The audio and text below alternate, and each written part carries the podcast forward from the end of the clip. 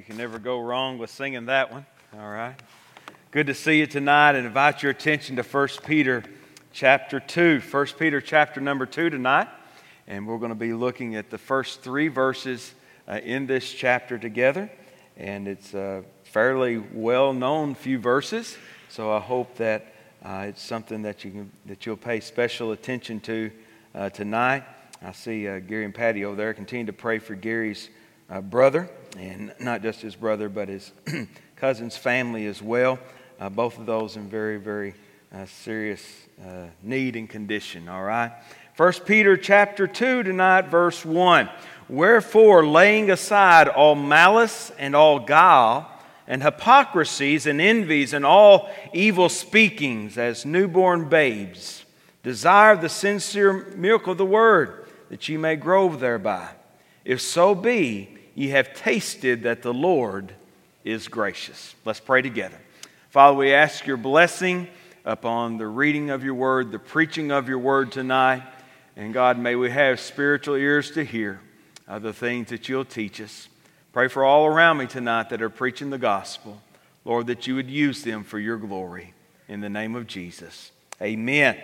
Uh, tonight we have three or four things that we want to just kind of build our thoughts around as we go through uh, these uh, three verses, as we think about the wonderful word. The wonderful word. First of all, we see the beginning story. The beginning story. Then he talks about besetting sins. Besetting sins.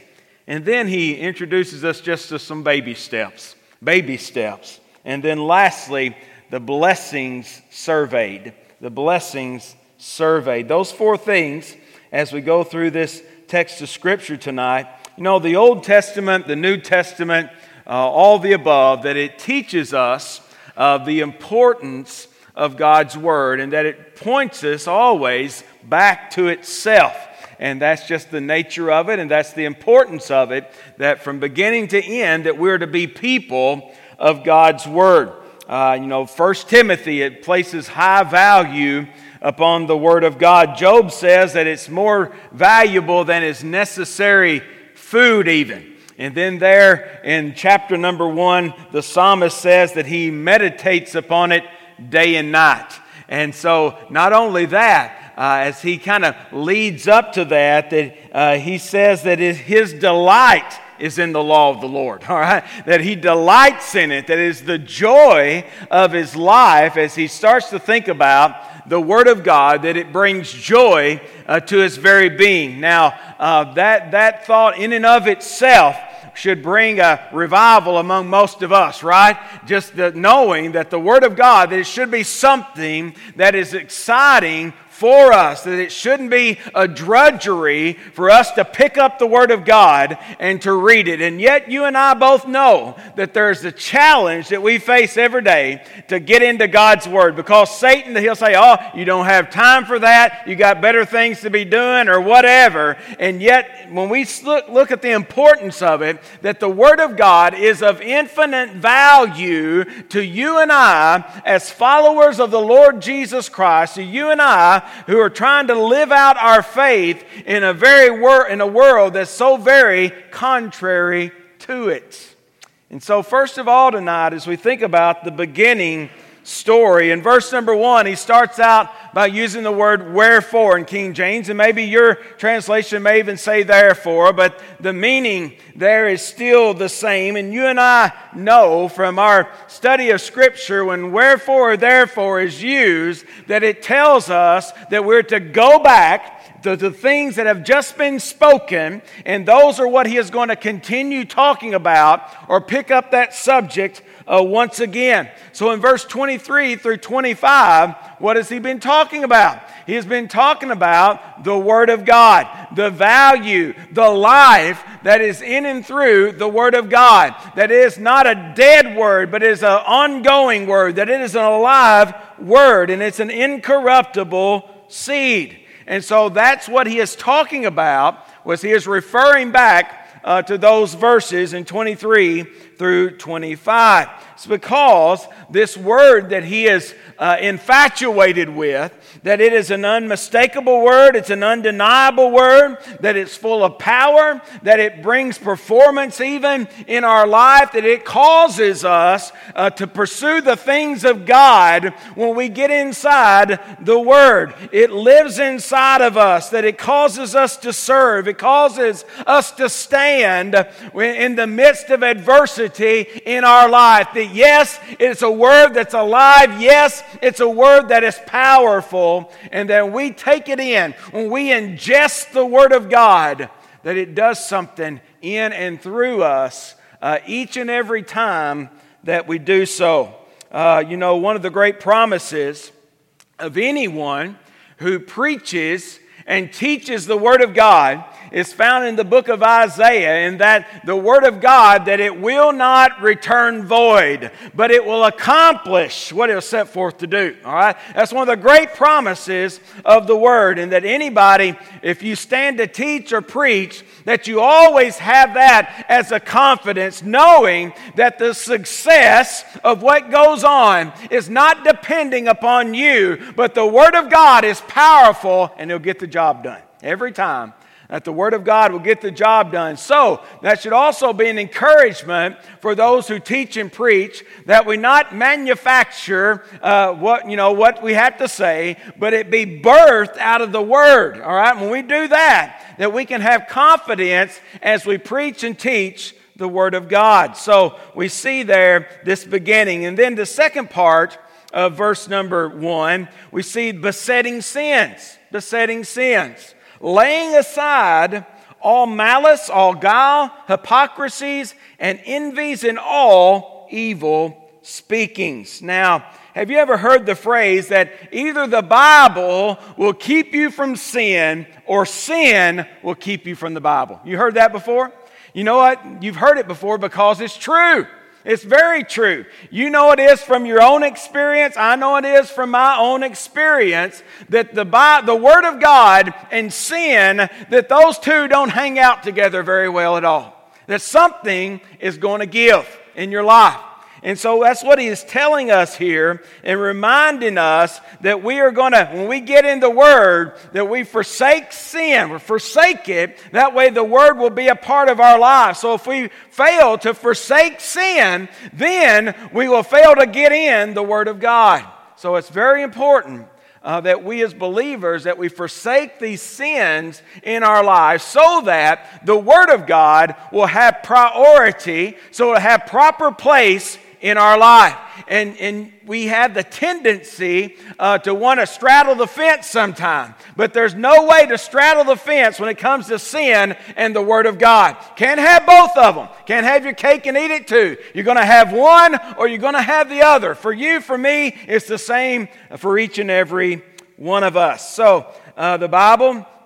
I believe it's James that says uh, that the Bible is even a mirror that we see. It calls us to see ourselves as we truly are. Now, uh, what, the, what Peter does here and what he says, this isn't a, a, a limp wristed suggestion, all right? That this is powerful, that what he says, that it is a command, and what he says, that he intends uh, for them to carry it out because he says it with great force. And I'm, I'm always amazed at the writers of the Word of God that they don't tiptoe around the issues, that they hit it square on the, right on the nose, and they deal with it, and they expect the people of God to obey the Word of God. All right? And that, that hasn't changed. The, the, demands of God, they haven't changed. When He says it, that there's the expectation that we as believers, that we are going to follow through with it. So he says that we are to lay it aside. Laying aside, it means to reject,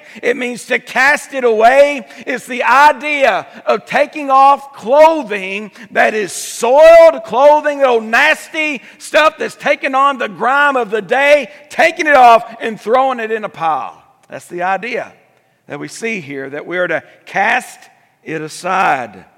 Now, MacArthur, as I was reading after him, uh, he, he made a good, a good point. I hadn't, I've read it before, hadn't, I hadn't, hadn't thought about it in regard to this, but uh, he, he reminded us that uh, in Christian history and the ancient church that, that believers, as they were baptized, after they were baptized, that the church would, would give them a new robe to put on after they were baptized.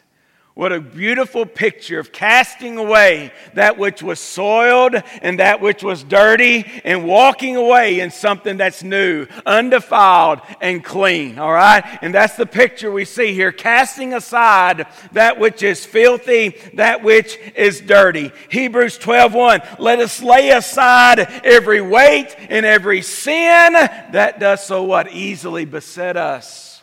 So this isn't the only place. It also in Hebrews that we're reminded to set these things aside. Now, this gives a, a, a generic, I guess you would say, list. It's pretty all encompassing, I guess you would say. But as he talks about malice, wickedness, trouble, ill will toward uh, other people, and I think at the core, it, it's about our, our attitude toward other people. All right, that's what malice is. Our attitude toward other people. Get rid of that filth in your life because it'll keep you from the Word of God. Now, that, that, that hits home because it's easy for us to keep that stuff inside. That's one of, the, that's one of us, us Baptists, one of our pet sins, those things that we can do on the inside that everybody else don't see. And so that he says, get rid of that mess. That stuff you hold against people. He says, get rid of it because it'll keep you from the Word of God. Then he, not just malice, but he says guile. That means deceit, dishonesty. The, the real word picture is baiting a hook. Not being upfront, Man, if, there's anything that Christian people should be, and that's honest. We should really, we should, what our word should be good, right? Your word should be good for what it is. And they says, get rid of that dishonesty. Whether you're lying to your neighbor, lying to the government, whatever it is, get rid of that to keep you out of the Word of God. And then hypocrisies, insincerity, not being genuine.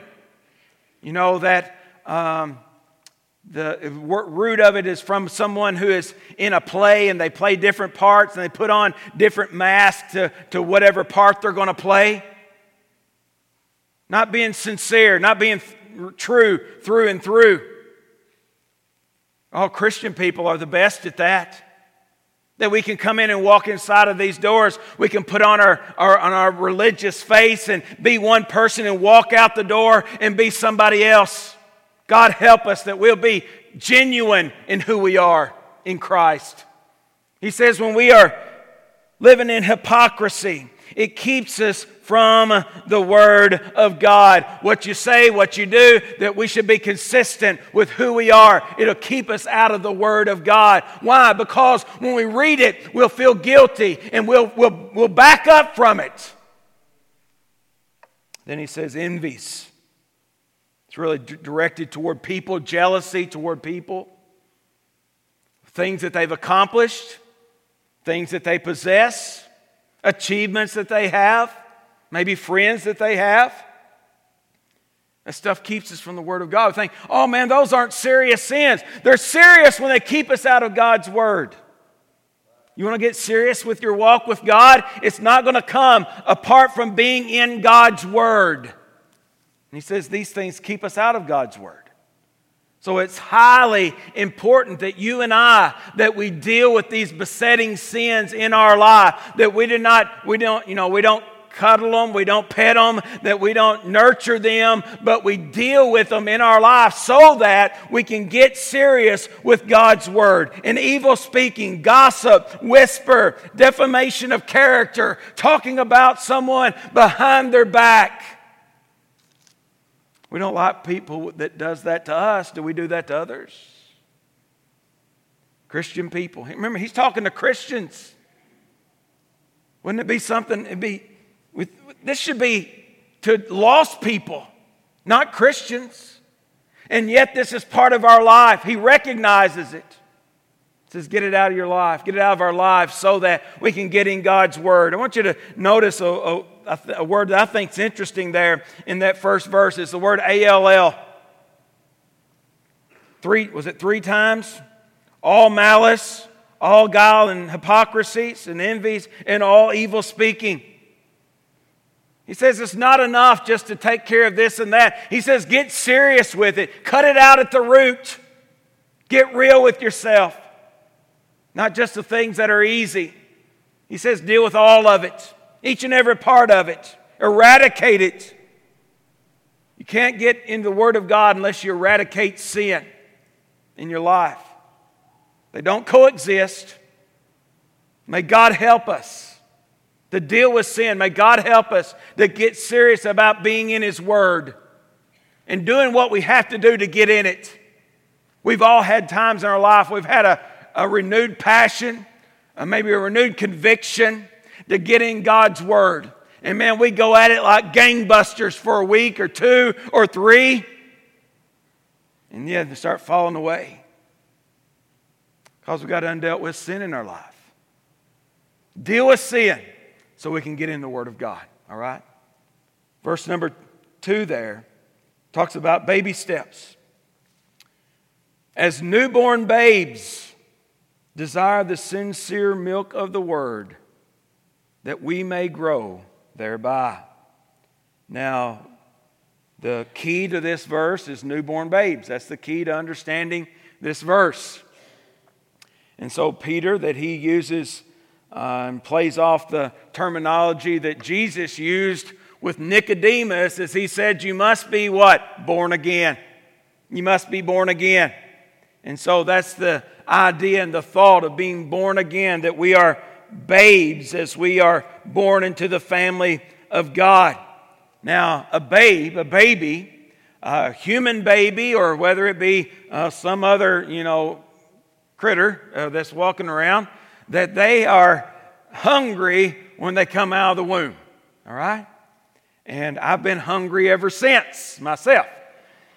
But that is just the nature of things that they come out of the womb being hungry, that children uh, with, with few exception, that children are born with the uh, instinct to, to feed and to, to nurse, to suck, those things.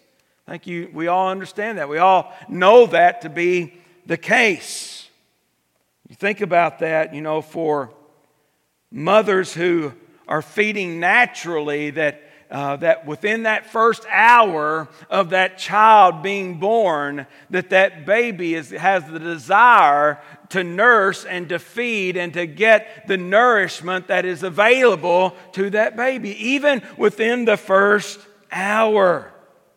So it is, the analogy is so true and so applicable to us that we as believers that we have that natural desire and as i say natural natural being in the realm of the spirit all right that we have that desire for the word of god. And so if a newborn baby if it is not uh, on its own starting to want to feed and nurse that they call in a specialist because they got to get some help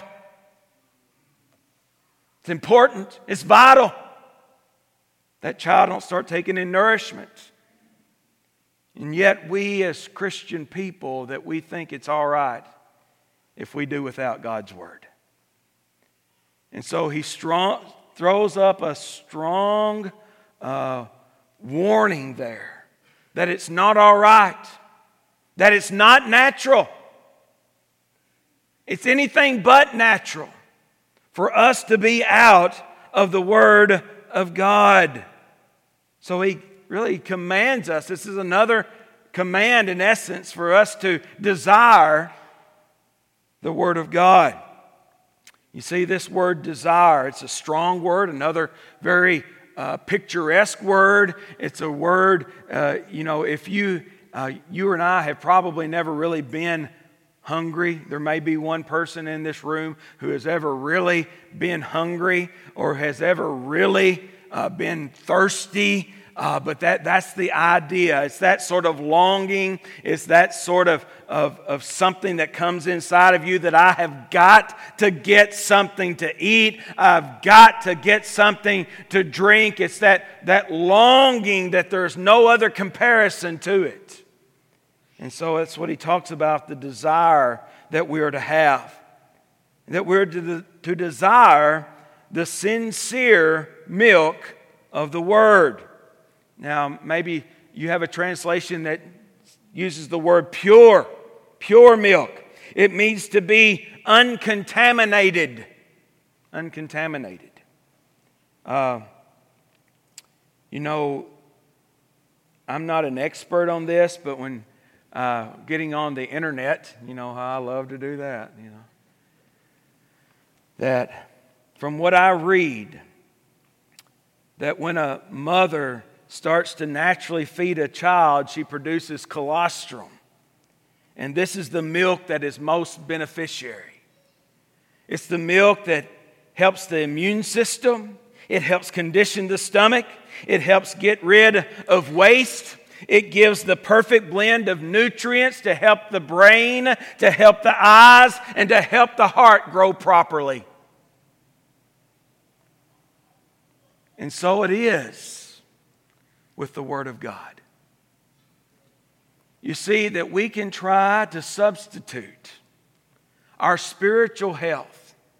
We can try to go and get other things to nourish us and get by. But he says if you really want to grow, you're going to get the sincere, the pure milk of the Word of God and all these things in a, in a human way, all the things, how it benefits us in our human body as this small child takes this in, that it sets the course for the rest of their life. And so it is with our life as we take in the Word of God, that it sets the course for the rest of our days. I've told this, I think I might have even told it from, from the pulpit. I'm going to tell it again because if I can't remember it, you probably can't either. Just a few two weeks ago, I guess it was, mom, uh, mom said, "Hey, I got one, found one of your old Bibles." And so this old Bible was like when I was 12 years old or whatnot, and and so looking through it, I had this and that jotted in it, and then and in the back of it, I had Vicky Bailey forgot to read her Bible, XX date 19, whatever, whatever it was. And so, and so I, what did I do? I took a picture of it and sent it straight to Vicky, is what I did. and I tell you this to say for this reason that Vicky, she used to always hold me accountable to read the Word of God. When I, when I was, I don't know, I guess I was 12 when I had that Bible. And she was checking on me to see if I was in the Word of God. And so it, it worked the Word of God works. I believe it set me on a course for the rest of my life. You know what? You may be, you may be older than 12 here tonight, and you probably are. But wherever you are, start there, and it'll set you on the course for the rest of your life.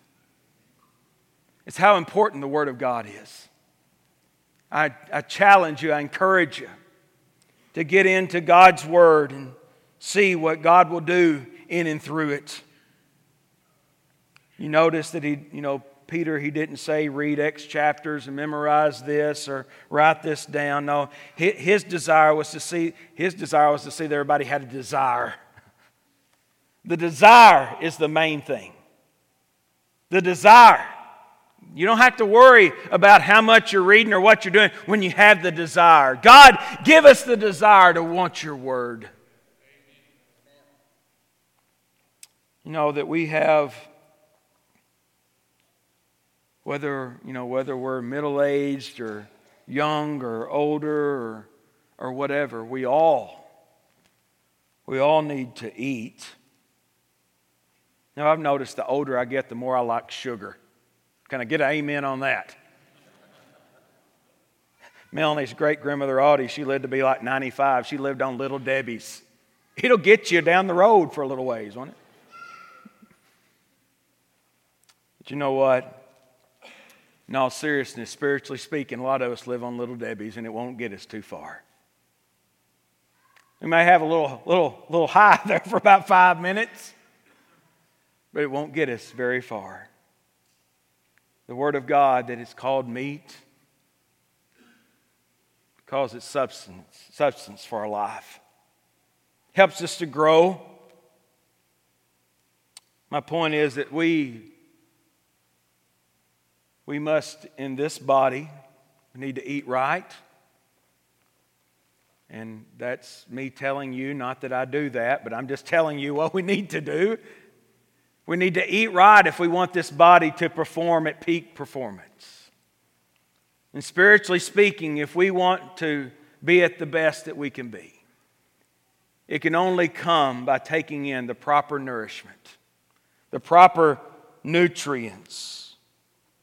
No, there's nothing any more sad than seeing little children that are malnourished, right? Tugs on your heart. There's something that's so wrong with that.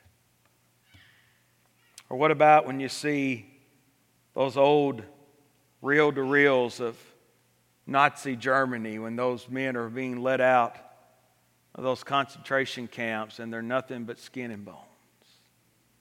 It's so wrong. It doesn't take a genius to say that's wrong. And yet, spiritually, spiritually that the house of God is filled up with people week after week that are malnourished, that they can barely walk out the door, spiritually speaking. They're so weak. So, what he says, so that you may grow thereby. That we are to constantly be growing. Now, Peter, in the end of the end of 2 Peter, chapter 3 and verse 18, he wraps up this 2 Peter, but grow in grace and in the knowledge of our Lord and Savior Jesus Christ. To him be glory both now and forever. Amen. Grow. The desired end is not simply to live to be, you know, 75 wouldn't it be, wouldn't it be freakishly weird for you to be 75, to be 7 pounds, 20 ounces?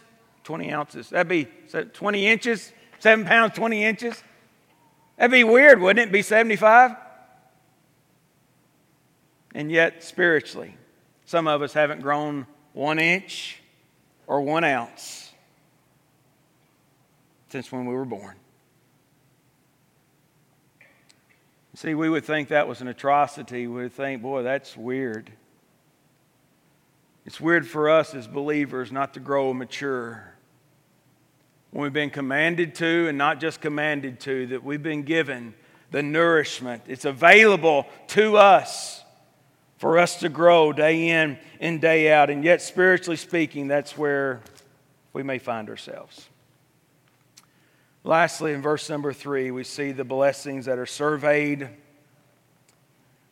If so be ye have tasted that the Lord is gracious. I think the, the way that you and I will best understand that verse is that you see the word if, that it is a word that really means since. Not if as what we would say it's a question. It's not a question. It's since you have tasted. Peter's argument here was that since you have tasted that the Lord is gracious, that you know this is true. Psalm 34 8 says, Taste and see that the Lord's good.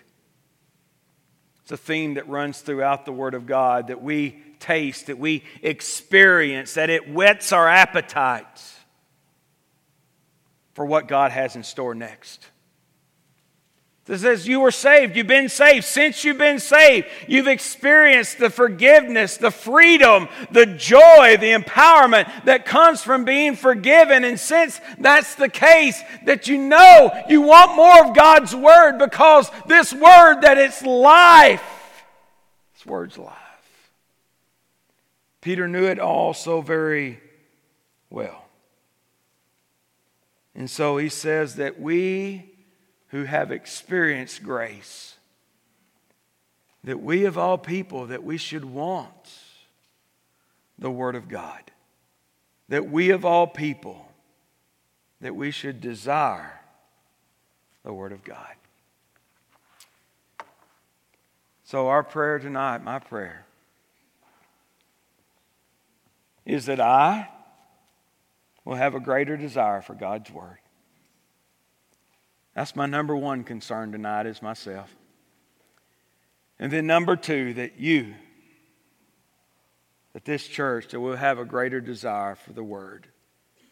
The Word that's life, the Word that is indestructible,